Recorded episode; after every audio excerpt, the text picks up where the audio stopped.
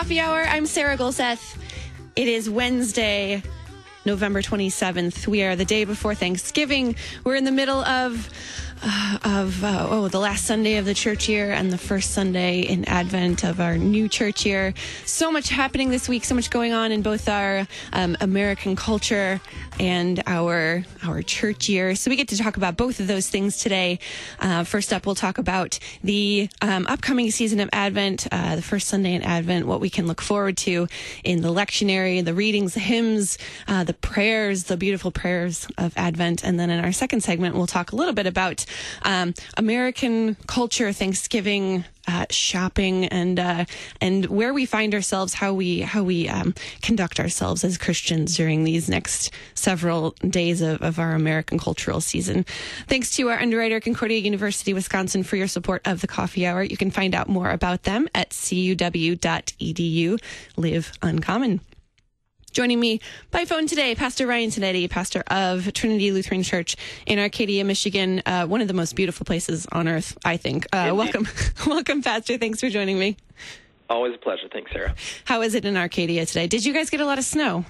We did. We got that no, early November snow that I think a lot of the country, the Midwest, did. So we had like uh, you know a foot on Veterans Day, but it has all melted off and. Um, yeah, much to the dismay of my kids, but I know that we'll have more coming. Yeah, you'll, you'll have more. It's only November. it's exactly right. so we have we have the first Sunday in Advent coming up, a new church year. Um, we're going to uh, what is it, Series A for all of our three year lectionary uh, fans, and and the one year lectionary, of course, stays the same every year. Um, right. What are some of the what are some of the themes that we have on this first Sunday in Advent? Well, first of all, can we just say, like, with uh, apologies to Christmas, Advent is really the most wonderful time of the year. it is I, I love the season of Advent. Um, it just gets me so excited. Some of our best hymns, and just I love how countercultural it is. Mm-hmm. and that kind of gets to the the themes of Advent. And what what I mean by that is that um, the season of Advent is all about that time of expectation and waiting and anticipation, which runs so contrary to our instant gratification society that we want everything right now. We've come to expect that, and like I mean, to be honest, we all kind of have that, right? I mean, um, you know, I uh, when you're watching a show on Netflix, like you finish the show and immediately the next one starts. Have you noticed? It seems like they're kind of ramping that up. Oh, um, yeah. It, does, it, doesn't give you any time to pause. It just, it keeps going. Any, one yet.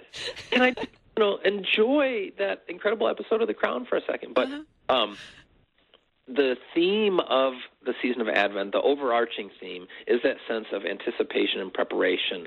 And to a certain extent, that preparation for the celebration of our Lord's incarnation and his first coming, but also, and even more so, and this really comes out in this first Sunday in Advent, of his second coming. We are to be prepared, to be watchful for Jesus' return. And one of the texts that overlaps with both the one and the three year lectionary is the epistle lesson from Romans 13, where Paul is saying, Look, salvation is near to us now than when we first believed. Stay awake don't fall asleep. You know, so don't have too much turkey and wine on Thanksgiving. Like, stay awake, stay alert. You don't need that that kind of tryptophan for the soul. Um, so that's really comes out, I think, um, and then also uh, with the the gospel reading from Matthew 24 and the three year three year lectionary, um, Jesus uh, admonishing his disciples, you know, keep vigil, stay awake, stay alert. You don't know when this return is going to happen. Mm-hmm. And we, we are entering a time in the church here when uh, the reading, some of the readings and the hymns do overlap between the two lectionaries. Um, and one of them uh, is is the the gospel reading for the one year lectionary, the alternate for the three year. That's the triumphal mm-hmm. entry. Uh, why right. why do we hear about the triumphal entry when we're in Advent? Yeah, what's Palm Sunday doing at the beginning of the of the church year? Well so I, I used to serve at a parish that uh, we used the one year lectionary, and I've thought a lot about this. And historically, I can't give you the rationale, Sarah, but theologically, I think there's something really neat going on here, which is, well, you might think of it like this: in the old epic poems and ballads, whether it be Homer or Virgil or what have you, many times they would start what they would call in media res, or in the middle of things. and it was so like you'd get thrown right into the action. I mean, modern movies and shows will do this as well. You get thrown right into the middle of the action, which kind of heightens the sense of, of drama for the whole thing, and also sort of gives you a cue of what's at stake. What is this? What is this story really about?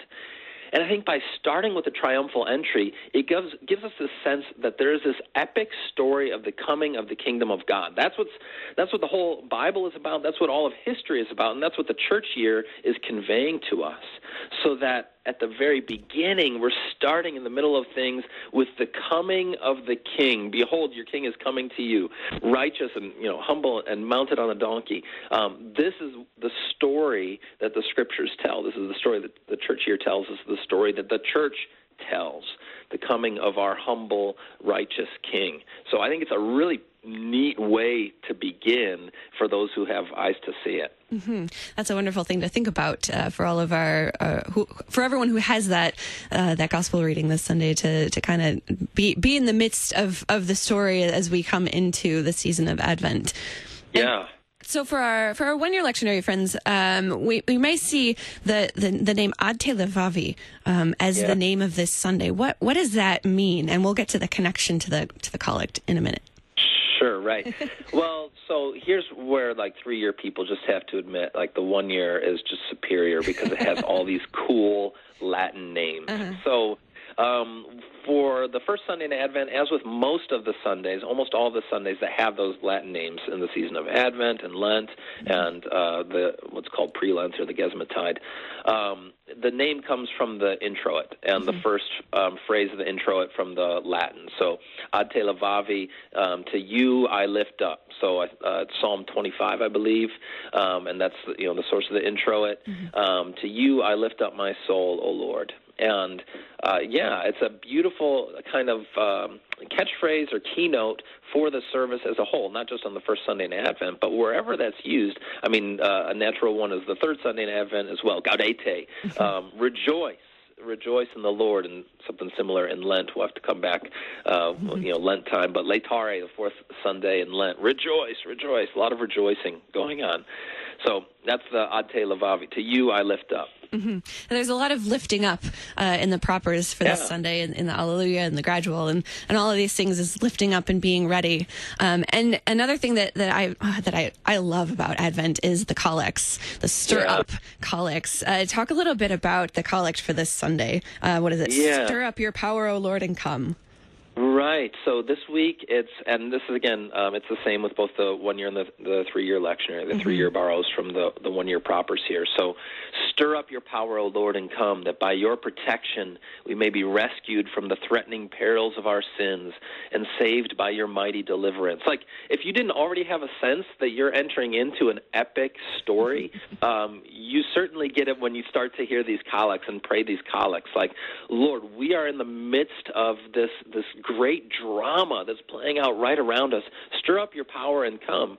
And at my church this Sunday, and a lot of churches will be singing um, for the first time for the season, "O Come, O Come, Emmanuel." You know, mm-hmm. um, and ransom captive Israel that mourns in lonely exile. Here, you get this sense that we're surrounded by darkness. We're living in exile, even if we're in beautiful Arcadia or St. Louis, Missouri. Mm-hmm. We're still living in the midst of exile because we're awaiting the full coming of the kingdom and the return of our Lord Jesus. So, you really get that sense from the the collects, from the prayers of the day.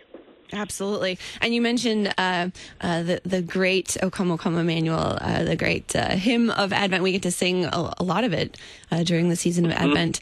Um, there are so many great hymns, and we we won't get to nearly any of them in the next minute and a half, but that's okay. Um, but the hymn of the day for Sunday, I believe, is uh, "Savior of the Nations." Savior come. of the Nations. Yes. Yeah. Yes. What what should we pay attention to in this hymn? Oh, okay. So I can just kind of stick with that theme of that sense of the epic coming of the king. I mean, uh, verse four of the hymn. Then, then stepped forth the Lord of all from his pure and kingly hall, God of God, yet fully man, his heroic course began. I realize I'm not a good singer, but I can't help myself. Hey, that's all right. That's, Um, that's cool. that his heroic course began in this picture. I mean, people would think that's kind of weird. It's basically talking about Jesus being born, coming out from the womb, and usually, you know, the kid's coming out, he's crying, but Jesus comes out and he's ready to claim his scepter and to step forth with his heroic course. So, as you're um, singing that and praying that, you know, when you sing, you pray twice um, this weekend. Just capture that sense of wow, this is this is the King taking back the throne. I mean, you think Lord of the Rings, you know, for for us nerds out there, um, the the return of the King. The King is coming back to reclaim his throne. Eye to eye shall see. Isaiah 52. The King, uh, the Lord returning to Zion. The King is taking back the throne. It's a powerful image, and uh, just enjoy, relish it this weekend and, and throughout the season. Absolutely. All of this wonderful imagery uh, that we get to hear about, read about, sing about, pray um, in, in this first Sunday of Advent. Um, I'm really excited for Advent. It's one of my favorite times of the year. Uh, Pastor, Ditto. thanks so much for joining me to uh, run through uh, what we're going to look forward to this Sunday and the first Sunday of Advent.